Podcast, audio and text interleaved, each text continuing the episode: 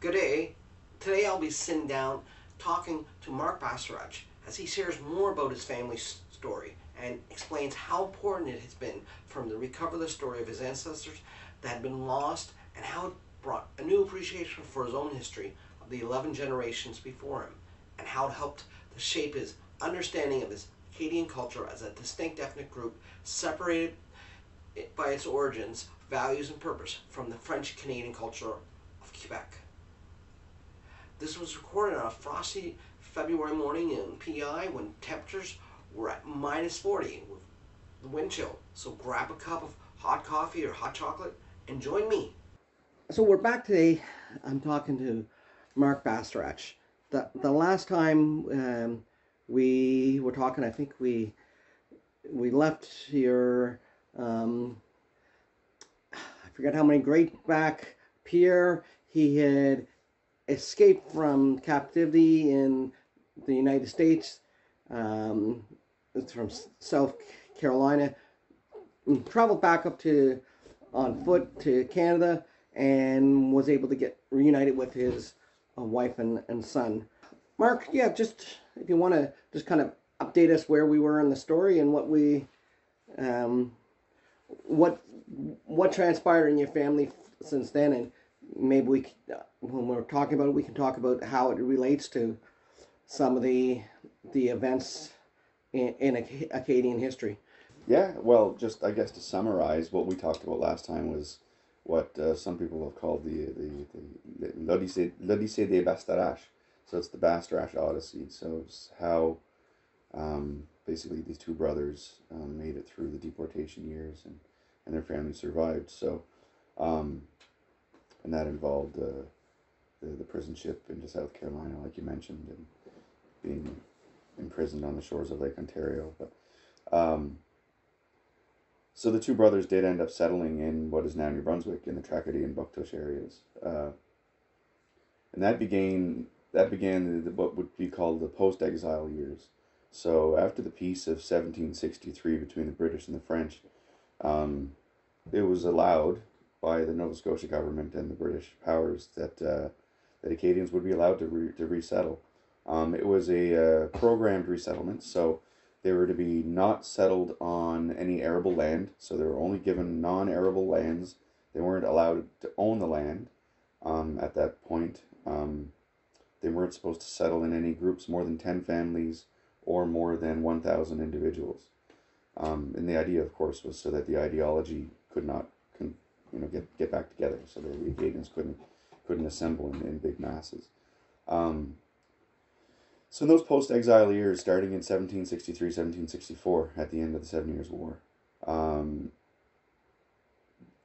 it wouldn't be, it would probably be another 20 or 30 years before things were really settled because what, what, what happened was, is uh, as Acadians came out of exile, returned from deportation, a lot of them chose different areas, largely in New Brunswick. There was a large, a large population that, that resettled in the southeast part of New Brunswick, of course um, which are still there. But what happened was is they would show up, they would start trying to put roots down, but then um, British loyalists or planters or or British citizens would come in and kind of make them move again. So there was a few years there where there was uh, some sporadic settlements, but the eventual uh, uh, things that, that congealed into what we know now as the regions did happen there during those years, they kind of had to re, I guess, redefine what it meant to be Acadian. Um, because up until that point, being Acadian meant you were from Acadia. you were here. It's you lived here. You lived the Acadian way, which, from what I can gather, really boils down to a few basic things, which is being non having nothing to do with the monarch. So, the British crown or the French crown doesn't really matter to you. You live in Acadia. Um, you sense that you are in a neutral position and you're okay with doing commerce and doing anything with just about the people that are in the area. So the Acadian identity before deportation, you know, they were an agrarian population. Um, they did settle in little hamlets, little villages, but they didn't have a necessarily a, a, cohesive political structure. There was definitely um, structure within society, but it wouldn't be what you call a regular government. Um, but then, of course, after the deportation, these things change. So after the exile years, those years I would say are years of question, where they're just surviving, trying to get from one generation to the next. Um, but in the years of 1780s, especially 1790s, then you'll start seeing the big settlements happening. And that's when you see this, um, the post deportation Acadian identity forming. Um, again, like prior, uh, largely attached to location. Um, I, I believe more attached now to, to faith than before. Um, I think pre deportation Acadians definitely were attached to the Roman Catholicism for sure, but that might not have been so much of their choice as what they were told to do. Because um, there was plenty of times when there was no there was no immediate priest in the area, and the Acadian families kept on doing their things. Um, they did family baptisms, and they waited to be to be made official when the priest would show up again. But um, in the post-exile years, I think the Catholic Church saw an opportunity in a, a displaced population, and they saw something they could grab a hold of too. It's it's kind of a good thing for the church to do. Um, so the Catholic Church plays a big role in the post-deportation years and post-exile years in, in Acadian identity um, you end up with these isolated pockets of uh, Acadian settlements, which now become regions. Um, what's neat there is you find the language reflects that. You'll hear uh, the French dialects, all especially in New Brunswick and Nova Scotia, and on PEI here. Um, each region has a pretty distinct dialect of French. So those because they evolved separately from from from the those that those post exile times. Um, so yeah, so I mean, we're moving into the 1790s here, where uh, what it means to be Acadian is a little bit different. Now we're little small farms, people are fishermen, but they're they're they're still into that little quiet, subdued uh, pockets of regional areas. That's about it. Um, how does that relate to my family directly? Well, mine is just one of the hundreds and hundreds of stories that, that yep. pops up. It's the same. So every everybody that can trace their their ancestry to this story has this. It's like they got their own page in the same book. Yeah. And that that is the the fascinating thing about family history that you can take that page that is your family and you can put it in that that bigger picture and really see where yeah. they kind of fit in. Um, it makes you appreciate the history more too when you realize that this person, not so many generations be, before me, um, you know, had to go through these struggles or this is the life that they found themselves in. Sure. And that's only following that one name. So that's like in my example, that's the Bastarache yeah. name. Well, my mother's maiden name is Theriault. Uh, there's LeBlanc. There's uh, Cormier. Um, so if I go back to the one surviving ancestor on the Bastarache line, that goes back, what, one, two, three, four, seven generations, but you can do the same seven generations to the same family on the other side. Plus, it just goes back, it branches off. So at this point, you know, I don't know how many thousand, thou, thousand, thousands of plus people had to go through that journey, which is the book, um, to end up with my page. Yeah. yeah. You know, it's we just followed the one name because it's the easiest line to follow. But the stories are just as amazing no matter which family you follow. That's what I find fascinating with the Acadian story. Is it's it's close because it's it's my story, my personal story, but it's close in geography too. Like we are in the place that it happened. We all are. It's where it's the Maritimes. Yeah. it's the, the, the pre Canada. and it um, it's also a story that ironically for a population who's known to be uh, not uh, they, they didn't write things down. There's so much written about the Acadian story because it was written by the British or the French or the New England population or all the observers. It's been written by priests. It's been written by travelers. Um, there's so much that's written down about our story.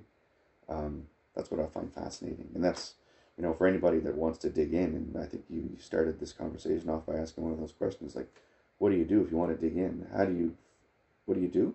Just ask questions. Yeah. Keep asking questions. Dig in deeper and deeper because I promise you, if you're digging down the Acadian path, there's a lot still to find. So the, the Acadians themselves were had a, a rich oral history more than written Yeah. until, and did that change with the post exile? Absolutely, there was a lot more written post exile for sure. Um, I think a lot of that has to do with, you know, the the, the birth of British North America. Yeah. Um, we're getting into post industrialization here. The Industrial Revolution is happening in the late 1790s. Um, so, books, publication, it's transportation. It's we're being a much, much more uh, global place than we were before. Even though it was pretty, pretty, pretty global ahead of time before that. You know, people were traveling all over the place. But um, no, you know, definitely pre-deportation. There was not a lot written by Acadians themselves. Uh, priests tended to be the ones that were writing things down. Travelers, people coming through, um, merchants, uh, but not much. Uh, not that I, I've not honestly pers- personally. I don't know of anything Yeah. that has survived written by Acadians. Now that kind of to me that raises a small question because I can't escape the fact that the Acadians in the Mi'kmaq one the Acadians would not have been able to exist in the first place without Mi'kmaq. Mi'kmaqi. That's Ac- Ac- Acadia, Acadie, was built on the back of Mi'kmaqi. There's just no way around that. Um, we say today that we are on unceded land of the Mi'kmaq territory. Well, that's this is a continuity of the same story.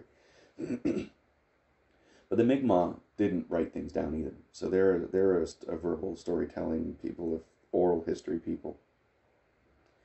And I often wonder if the Acadians, being a little bit frugal and a little adaptive as the way they were, you know, they they liked to build houses. They had windmills. They had sawmills. There was forges.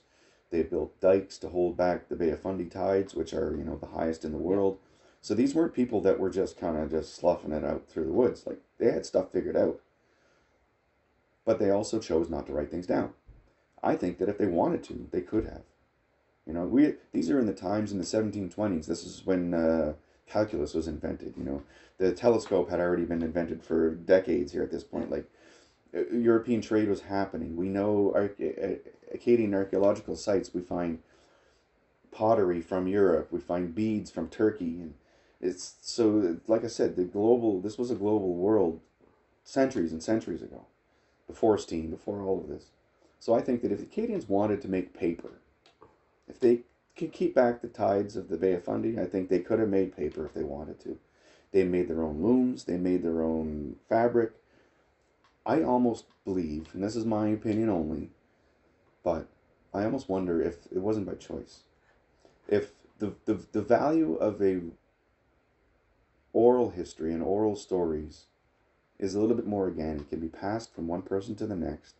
The lessons are deep and intertwined, um, as opposed to what happens to stories when you write them down.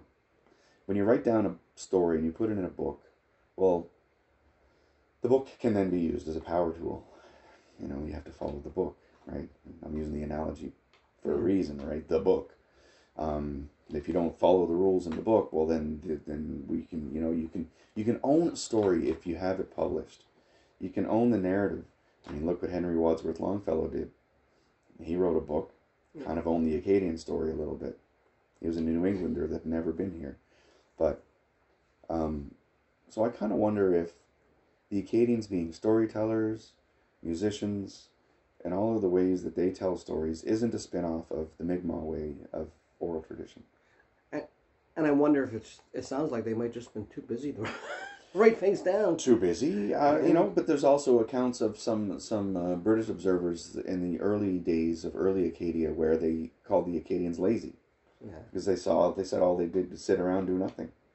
Um, and the reason they said that is they they were comparing it to the farmers of New England or back in Britain because uh, the Acadians' bounty were the, the crops were so bountiful on the on the dykeline farming that they didn't have to work real hard. Their yield per acre was ten times what it was in New England. Um, so that was just a joke on them being lazy, but they were just kind of smarter at that point. Um, work smarter, not harder, right? Yeah. Uh, but yeah, now I wonder if um, Yeah, I think if they had wanted to write things down, I think they could have. I think they would have. Um, you know, they are familiar with it. The church registers are full of Acadian signatures. Mhm. Some people would sign their name. They were literate enough to sign their their, their, their, their own name. Some would write with an X. But the church registers have survived from a lot of the parishes prior to the, the deportation. Um, and you know, I see it on the wall. I don't know if we can see it in the camera here, but you know, the Acadians, we do our lineage. We say, well, I'm, I'm, je, je suis Marc Ajara, à Joseph, Athanase, à Fabien, à Athanase, à Isidore, à Pierre, à Pierre avant.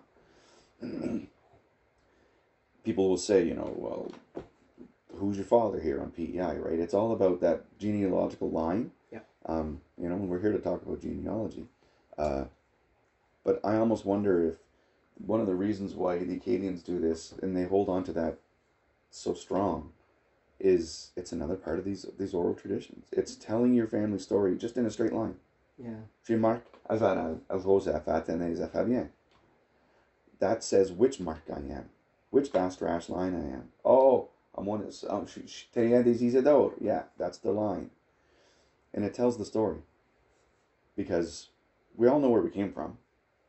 The long story is known, but we don't have to write it on our arms. We don't tattoo it. We don't carry it on our faces, but we tell it in our in our in our names. Um, so Schumacher Jarada Joseph. Yeah. So it's uh, I think I think we're an oral story for a reason. And I, I think a lot of, I, I want to say, the the non nobility class, it was oral story tradition, whether it's Acadian, um, you know, the Scottish, the Irish. Sure. It's, um, you know, they told it through song. They told their history Yeah. through song, and uh, um, is now you're talking about writing in the church registers. Now, being a mercantile and a trading people, um, are there records out there um, that would have been kept by these traders or these merchants? And Again, I've not seen anything that was directly written by Acadians, other than their names and, and pen marks in church registers. Um, it's not something I've specifically looked for, but I've definitely not come across it. Um, but there's plenty of, of discussion of the Acadians trading with the French or the British or whoever's coming through. They were they, they lived at ports on rivers, and if they had excess, they would trade with whoever. You know, they supplied Louisburg, so I'm sure there's got to be some some mark on the French side of things, um, but I know nothing of any actual documentation left behind by the Acadians. it's amazing. Um, but yeah, the, you're right. Like that's the one thing that I think a lot of people know about Acadian cultures. They know it has this rich heritage of storytelling and song, and with that, um, with with those families post post exile, when did things start to change, and how? What are some of the the earliest writings that you would say by Acadians that tell an Acadian story? And were they just the retelling of some of these oral stories, or are they telling new stories that it? There was a period post exile, um, especially around the, the turn of the century, the, around the end of the 18th century into the 19th century, where some historians um, of Acadian descent um, were interested in, in talking to some of the old survivors of the deportation. So there are some first-hand interview accounts that were done um, in the early, early 1800s. Um, the names escape me right now. I know some of the older older people. There was a Placide uh, Placide Gaudet that did some stuff. He, he did a lot of interviews, but I can't remember the years. Um, a lot of these people came from the clergy. They're still clergymen. That, that were they're the literate ones. They're the ones that started the first schools. So the first schools in the Acadian region, of course, were associated with the church. So I think literacy really started beginning from the top down there. So with that, even like the the telling of your own story, how much of that had you been told, and how much of had you had to research? Like, Well, the- see there. do you like? Did you start did, did you know some of this stuff before you really started to dig into it, or No, so it was lost at some point? it was lost. It it broke. It got broke for before it got to me. Yeah. Um, Would that be common? You find with the, the like a, a lot of the, if I was to talk to somebody that's Acadian today, would they not necessarily be able to tell specific stories about their ancestors? They, Yeah. they might know the general broad history. I think. Sure. I think I think you're right. I think the, the vast majority would not know the long story. Yeah. Um, yeah, I had to dig mine up. Um, for years, I always wondered what my name meant. Yeah. You know, uh, it stands out amongst the crowd. Bastarache. It's not. It's not a what you quote unquote normal last name. I, mean, I don't know what a normal last name is, but, um, you know, I grew up in an Acadian community in, in Clare, in southwest Nova Scotia but it stood out there too. It was different than all the Terriers and Saulniers and Comeaus and LeBlancs and Yeah. and Godin and Doucet and it was, it was you know we, and then all the other Acadian regions I knew it still stood out. So all my life I kind of wondered what it meant. Yeah. Um, but then as the internet evolved, people started putting more info online, so I could find out more. Um, and that's when I just started digging in, and digging in and digging in. Um, as a, a- if there's young Acadians that are out there, or people of Acadian that are watching this don't know their own particular story, why why do you think it's important for them to find it? That's a really good question. I think it's vastly important. Um, I think the Acadian story in and of itself, without any specifics, is an interesting one in history. Mhm. If you peel back the layers of the French connection, the English British connection, and you just look at it in the lens of somehow we end up with a population that identifies as separate, as unique, and they call themselves Acadian. They're not French, they're not British. They might have signed oaths, they might have done this or that, but they even proved at the end that it was worth fighting for. So, whatever they had built in a period of about 125 to 130 years was distinct and unique enough number one to be deported to be deported an effective genocide attempt Mhm.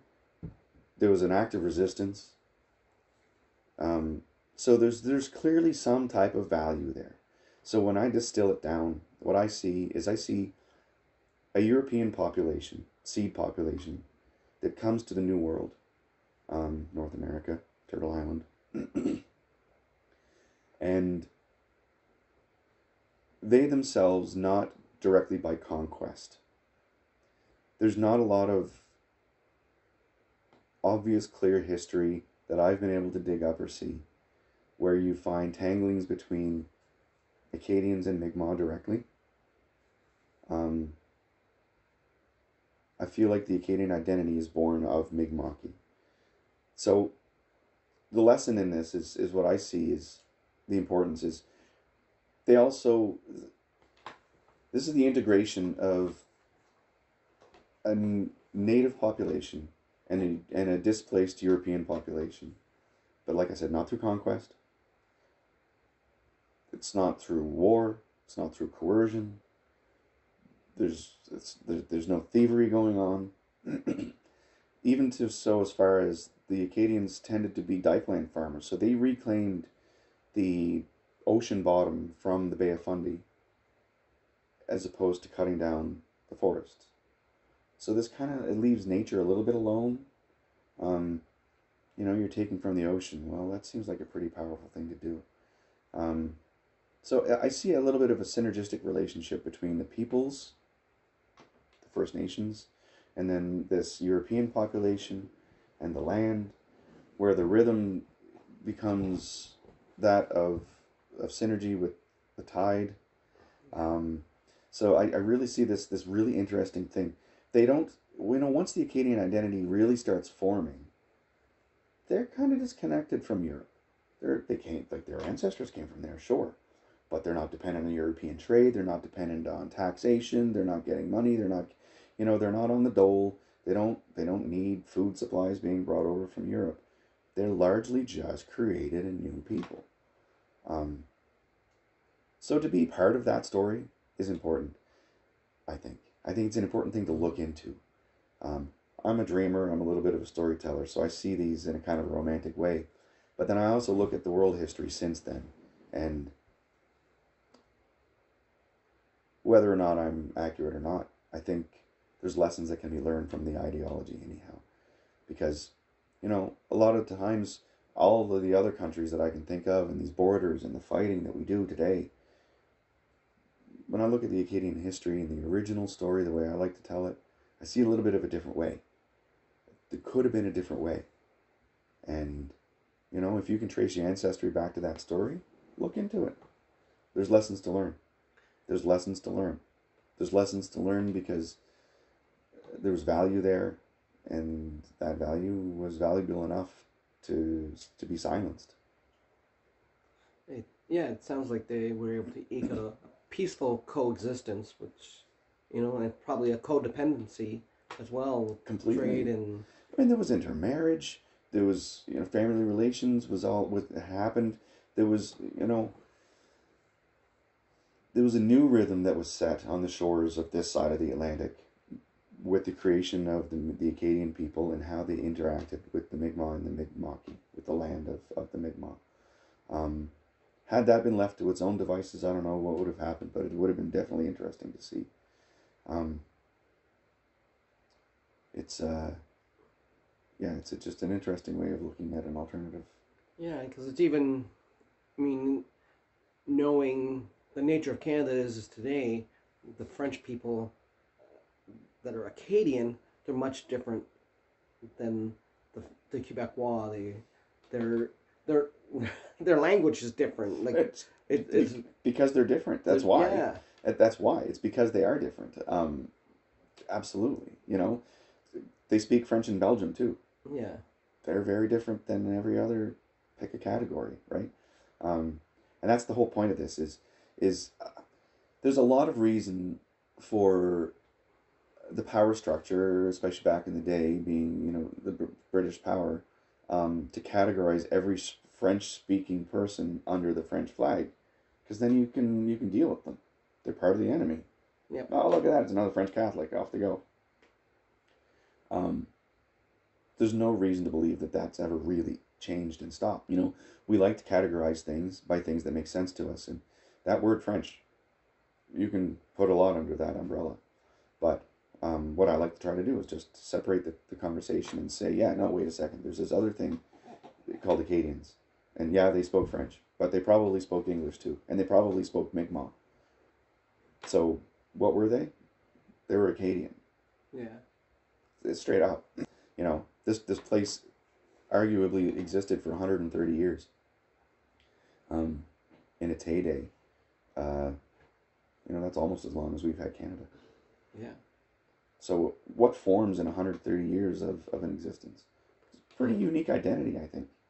You know, um, with that unique identity, would there be a a common region where the people from Acadia would have come from in France originally, or some areas that are more common that that that's why these particular people they grouped together when they were over here. Mm. the way I, wonder, the way I think of that question when people ask that is, how would I ask? How would you answer it if I was to ask? You know, what what's where's the typical origin of a Canadian family? Yeah. there is none. So the Acadian story, and this is my point, is, yeah, there's a bunch of ori- origin, originating families that came from a general area, sure, but that immediately changed on the second generation. Yeah. Now your entire second generation are natural born Acadians. So where those original families came from is really irrelevant because they were French. Um, yeah, they came from the Poitou region. There was, you know, Southwest France. There was there was a big chunk there of the first group that came over by design. Um, but what I assert that becomes the Acadian identity in the end are the second, third, fourth generations, the ones that choose to stay, the ones that fight for their land, the ones that have values built in here. Um, there's some of the original generations of Acadians that you would call um, some were from Britain. My ancestors are from the Basque region. There were some from Portugal. Um, so it's not necessarily directly from France. Yeah. They were, like you said, uh, uh, they were like much like Canada is today, a multicultural. That Yeah. it might have been predominantly French, as, but they were they kind of um, yeah got together. Yeah, like Port Royal at the time was the, one of the busiest ports on the eastern seaboard between Boston and New York, um, which is now Annapolis, of course. Um, it was a busy spot. There's people coming and going from everywhere. Um, so who stayed? Who who went? Who had babies? You know, it's uh, it, it becomes um, it becomes a more of a of a gray area and a complicated story because we really like to try to simplify these things in single sentences.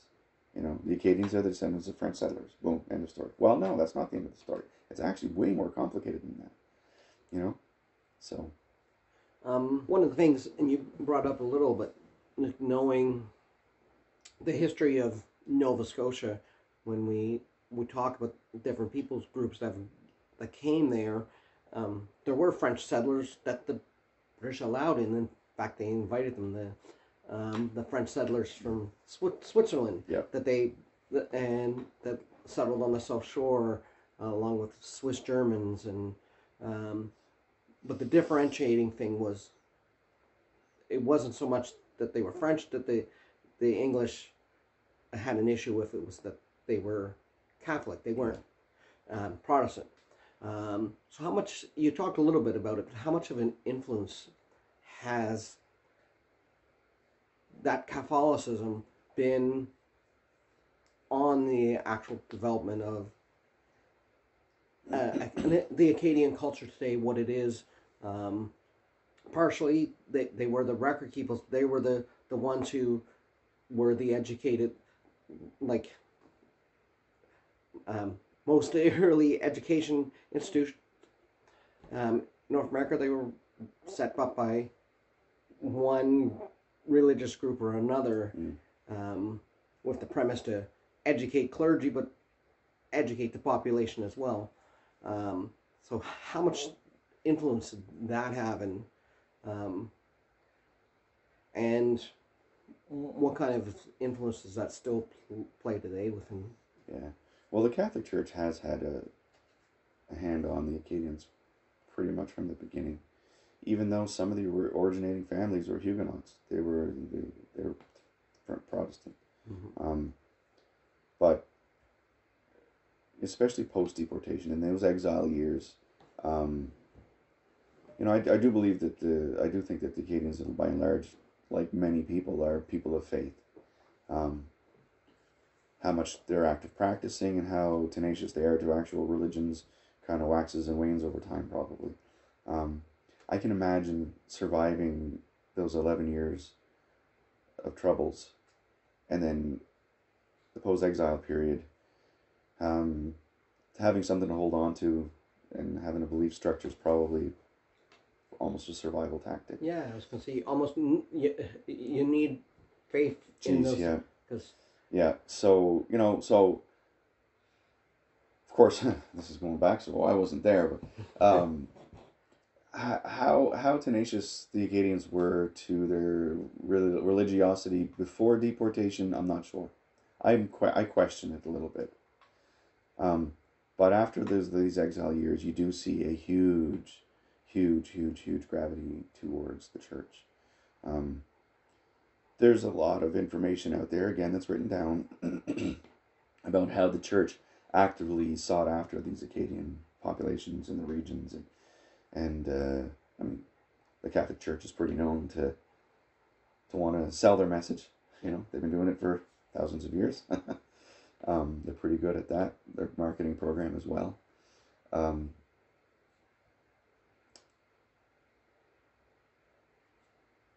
there was a lot of discussion about symbology um, after deportation into the uh, into the 1860s 70s so again this is after canada's canada okay? So right about the time of confederation. Um, acadian groups are trying to start to figure out okay how are we going to identify ourselves?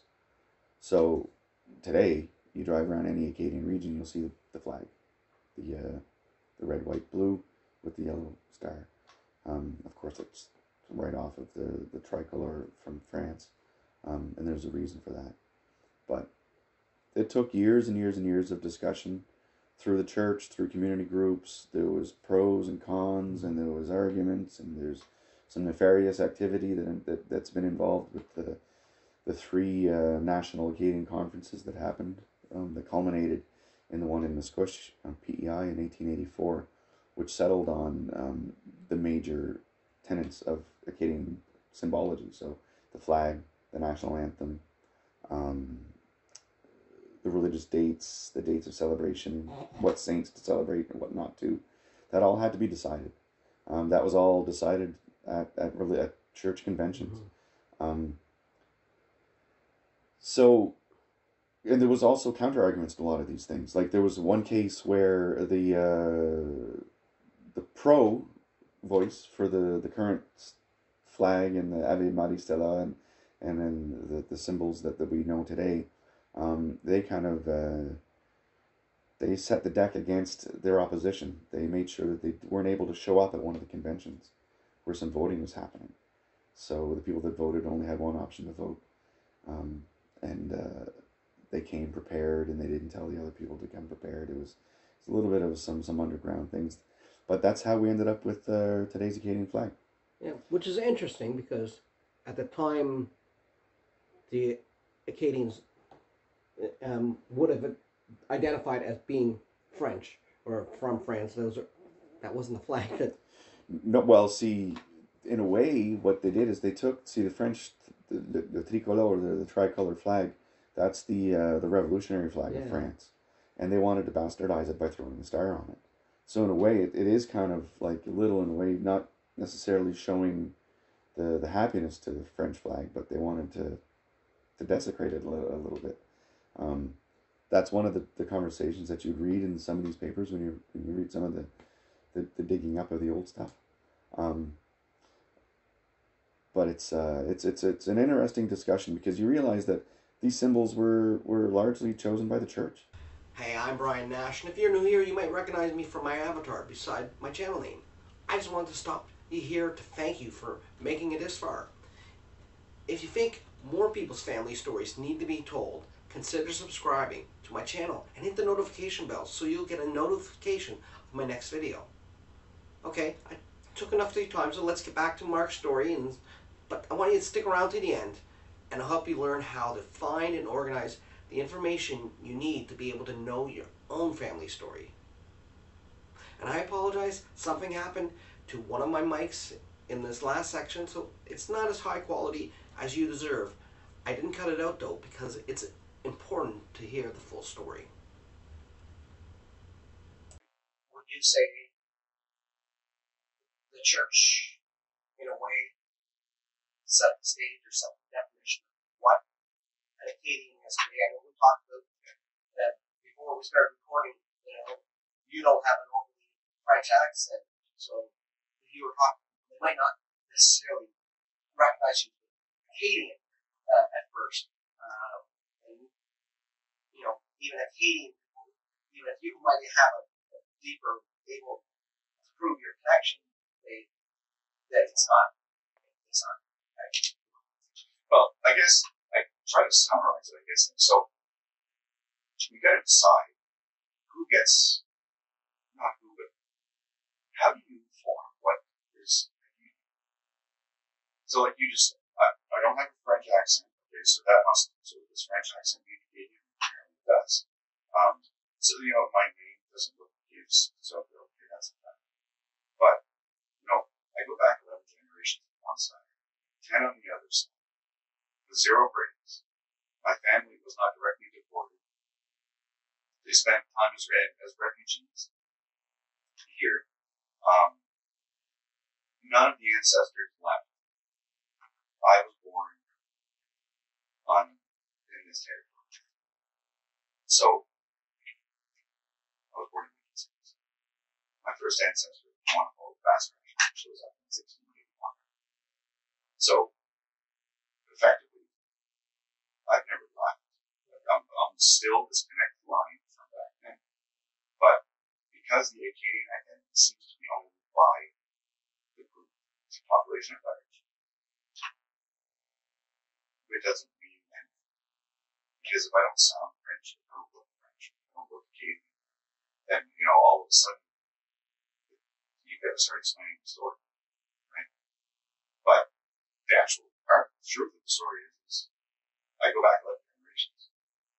On this new, on this unceded Mi'kmaq territory, it used to be called Acadian. So, I don't know. Um, I, it's, it's, it's strange.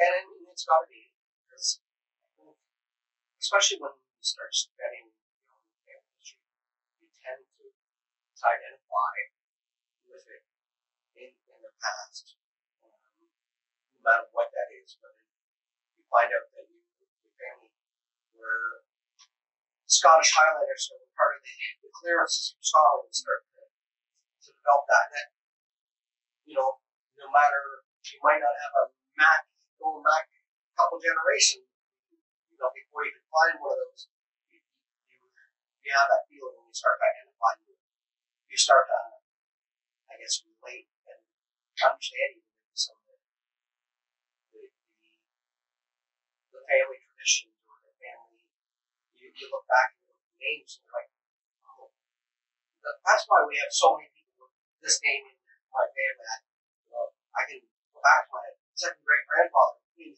That and me, there's like seven other people with us, almost the same name or uh, Yeah.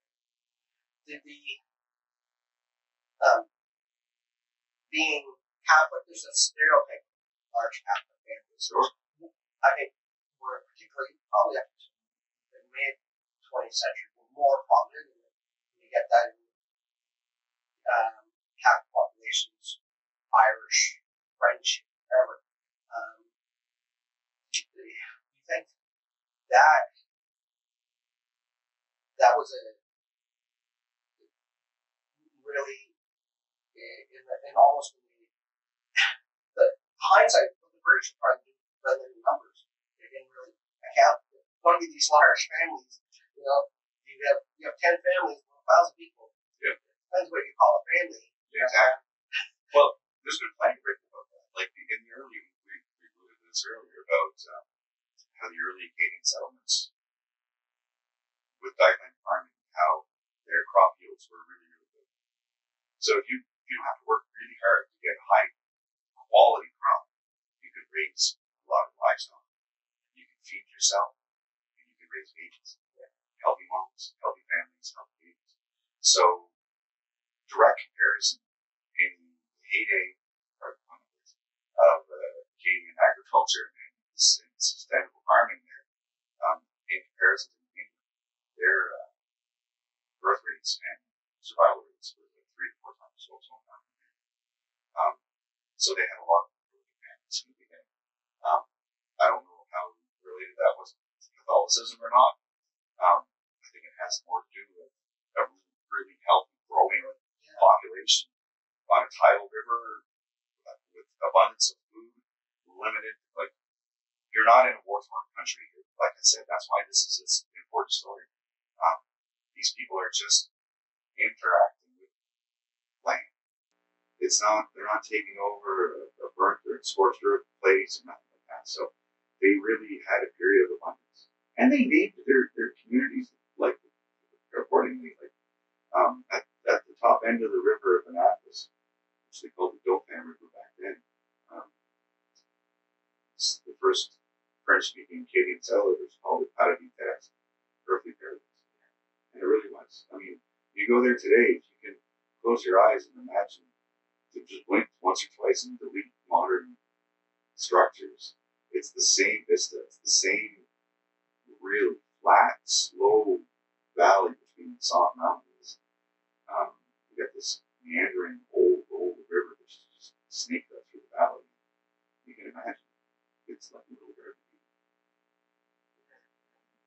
Definitely. I mean, Annapolis, it- it- yeah, it's a really good point. With the low um, mortality rate, your population is going to Oh. grow. Yes, and then you know you, people would get married young. They they have babies young because the, all the church registries still survive. So we know people mostly got married in their early twenties, and they're having babies like nine months later. Like it's it's happening because the birth, birth the, the baptismal records follow the marriage records very cleanly. you know, of survival, and there was also room to grow. So they had technology. They had dynamite farming. So when one little area around a river system got a little overpopulated or a little bit too tight, they just moved to another river system. They didn't have to make roads, they didn't have to cut trees. These were seafarers.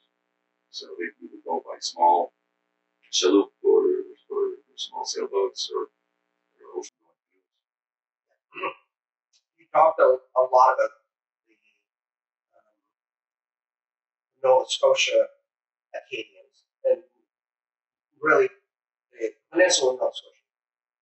Wasn't. was much more than what it we call today Gulf. And I would want to, I, in a way, you know, New Brunswick reflects a lot of that Acadian um, culture in their general. They, they have, they are, they have adapted. Well, they, they're our only bilingual province. Yeah. They're, you know, there's that, Yeah. that coming together. Like, okay, we gotta get along with these people. Yeah. Um, you know, now on the other side of the country, in, um, in, in what we call New Brunswick, were there Acadians there? Were they doing the same sort of? Oh yeah, absolutely. So the Bay of Fundy is the Bay of Fundy both sides. So any river system that you'll find on the, on the Bay of Fundy in the early years, you have to find the so all the way up to St. John River Valley, down, down to Fredericton. Um, trying to think of the name of the little villages. It is where it was the Frederictons now, but it that was it was a famous battle and they, they burnt the whole village down. Is. Um, yep, Chevy River, all, all of those. See, what what happens when New Brunswick gets separated from Nova Scotia happened twice through history. So, um, Acadia, Acadie, or Nova Scotia, as you see on the later maps, originally was mainland peninsula Nova Scotia, and what we know now is Brunswick, and even in the time period we're looking at. Um, but the, the, the western border was always kind of a great. Uh, during the Seven Years' War between England and France, the pinch point at Port Osage, where, at, at, where the border is between Nova Scotia and there was two forts that were built there. And that was effectively, that was kind of like the, you call it, the, the no man's land. That was the standoff point. So there was, north of that was Acadie Française, French Acadian. And south of that was Acadie Anglais, English, or Nova Scotia. So the north side of that remained French controlled for quite a bit longer. Um, that's where the refugee camps were. Um, it was as, as the French retreated into eventually lost, of course. Um, and the New Brunswick territory was still under French control. It only became New Brunswick in the 1780s, if I'm mistaken, 84, I would say. Um, and that had to do with some British. Um, but no, that was that was that was um, the mainland of New Brunswick, the, the hinterland, was still no man's land. Um, it wasn't populated. The only around the river systems was the population. That was still very much big. alongside. Find rivers find Acadians. So Acadians largely would not. They stayed along the river, marshy lands, anywhere where they could have it. See, they were they were building hamlets and, and, and settlements. Mi'kmaq were nomad. They moved with the seasons, in and out of the woods as they needed to. To the shore in the summer, inland in the winter. Um, hunt for protein meat in the winter, seafood, shellfish in the summer. Um, Acadians, no, they had so um, to do that, the only way that they could have movement and access is through water. So it would be the odd portage inland and the odd little you know paths in inland Nova Scotia and New Brunswick, but by and large, Acadians don't survive on on water. Now we talked about we talked a little bit about that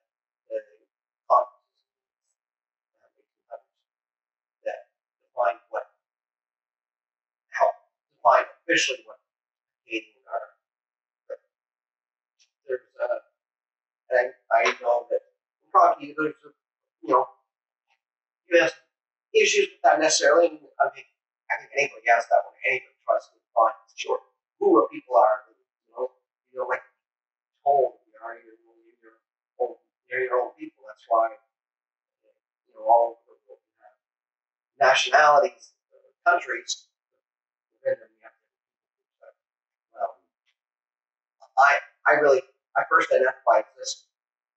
Um, what what things, what cultural things and um, you know traditions, uh, you know style of music things that you say you know that that is that you look at yeah that that's Acadian that's um, you know that you can say yeah that that that I can I'm in touch with my culture you know through those things these symbols that were made by man Sure, sure. So the things that I think that come from the people as opposed to you know, from the ground up, as the top down.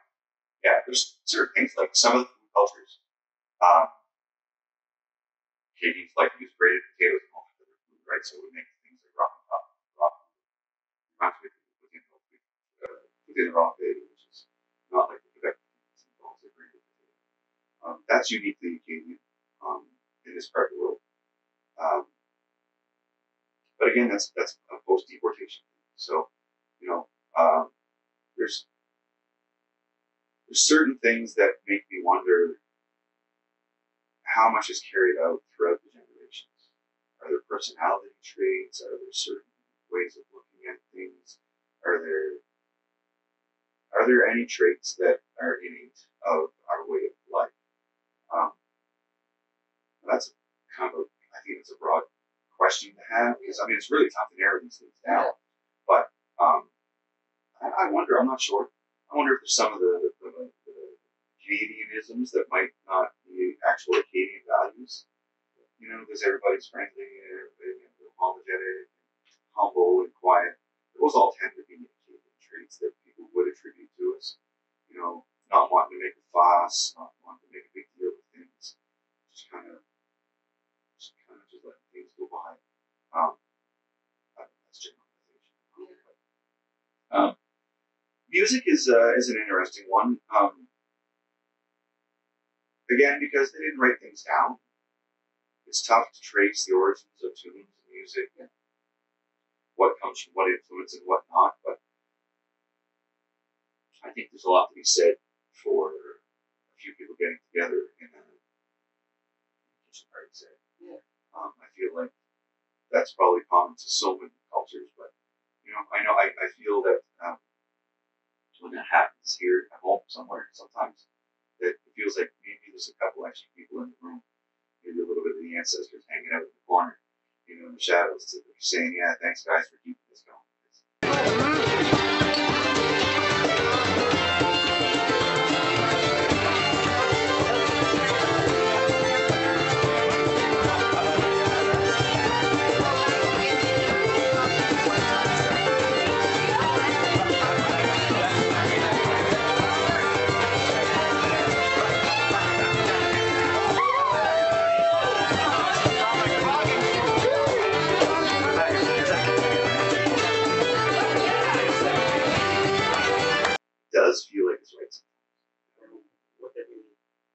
Those kitchen parties? Um, would there be particular songs you would sing that, that you know people that grew up in the culture would grow up knowing whether Not, not, not, not, not that jump out to me directly. I mean, there's some some songs from childhood that my mom and my grandmother sang that I remember for sure. Um, but there's a, like there's a lot of fill tunes. Like St. Anne's Reel jumps out right on top. Like that's that's button that's going to go to the kid and gets started with a fiddle or a mandolin or something. Santa really pulled out of the, out of the basket for sure. Um, what's the origin of this one? We don't really know. Yeah, you were mentioning food. I, I, I love talking about food in relation to my ancestors because there's so much memories that are you? Are you go through tastes and smell. Um, you know, finding out that this is a you know a recipe that has been passed down for years. You know, probably modified along the way. People have their own of stuff. there's that that essence of this is this is you know something similar to my great grandparents, whatever, would have eaten or things that I'm sure some like they developed while they were in these refugee camps because they you know they had to adapt um, even potatoes you know because Atlantic Canada much like Ireland you know there's a lot of places potatoes probably one of the few crops you can grow Mhm. um, unless you're down in the Annapolis Valley or and those areas. But it's it's it's readily available, so you Yeah. you, you develop dishes and you Yeah. diet around it. Um, but it, it, yeah, it really puts you in touch with that that that feelings. You know, you can't live there, but maybe you can taste a little bit.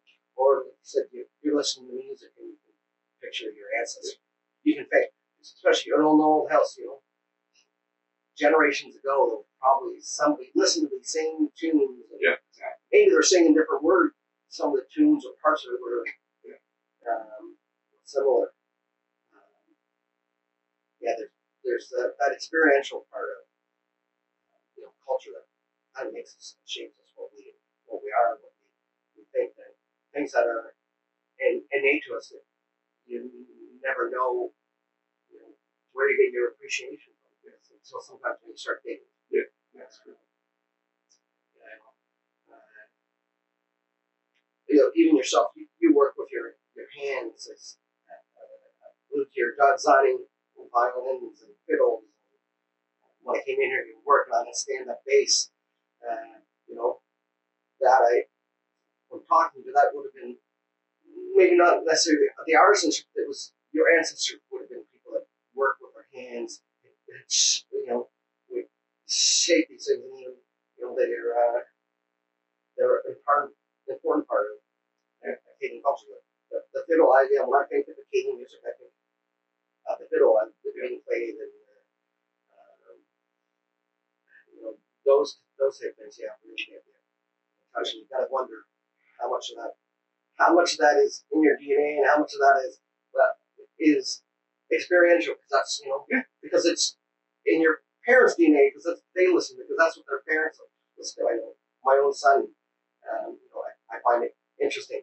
He likes you know a lot of modern music, but I often catch him listening to um, Great Big Sea and Stan Rogers, even uh, you know uh, things that I you know type of music that I associate um, with the style of music and being my my Yeah. heritage. It kind of makes me it makes the child so Yeah. uh, you know I, I rub I rub off in a good way.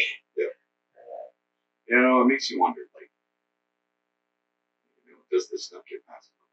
You know, I've always been a tinkerer, messing with this, fixing that. And I know a lot of people, older generations, my grandparents of years and my father's of age, you know, all these, these people, you know, that they just, it amazes me what they figure out, little tinkerers. Is that something you just grow up with? Can it be passed on?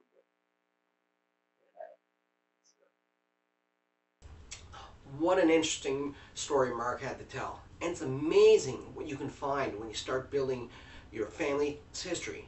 And you can start by clicking this playlist right here while St. Anne's Reel plays us out. And remember to keep searching for your ancestors.